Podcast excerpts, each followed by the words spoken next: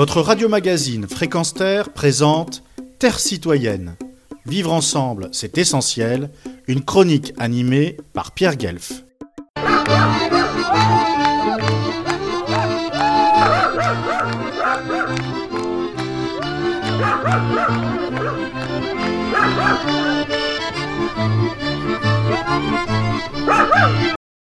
Le dimanche 10 octobre 2021, dans les rues de la capitale de l'Europe, nous étions 70 000 selon les organisateurs, 50 000 d'après la police, 25 000 pour le quotidien Le Soir subventionné par l'État à défiler pour le climat.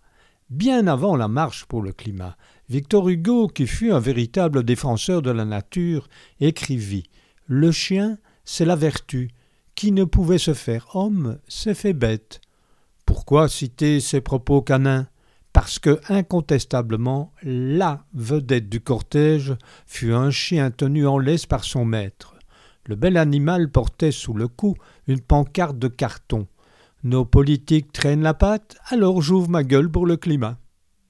Durant ce temps, ses amis les êtres humains brandissaient d'autres slogans dans une harmonie parfaite qui en disait long sur leur détermination face à l'inertie politicienne, le fameux blablabla bla cher à Greta Thunberg.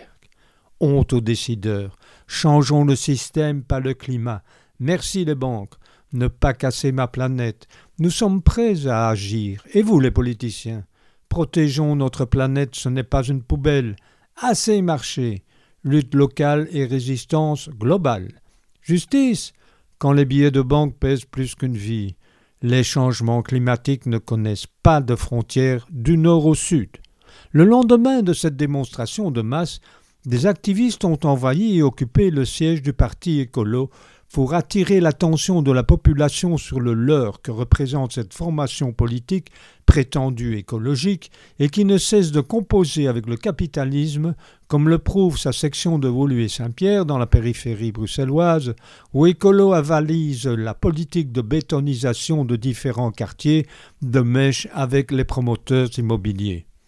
De plus en plus, les citoyens montrent et démontrent aux politiciens qu'ils ne sont plus dupes et que leur blablabla, justement, est débusqué. L'heure de passer aux actes à sonner, puisse-t-elle ne pas devenir un glas pour l'humanité? Retrouvez et podcastez cette chronique sur notre site fréquenceterre.com.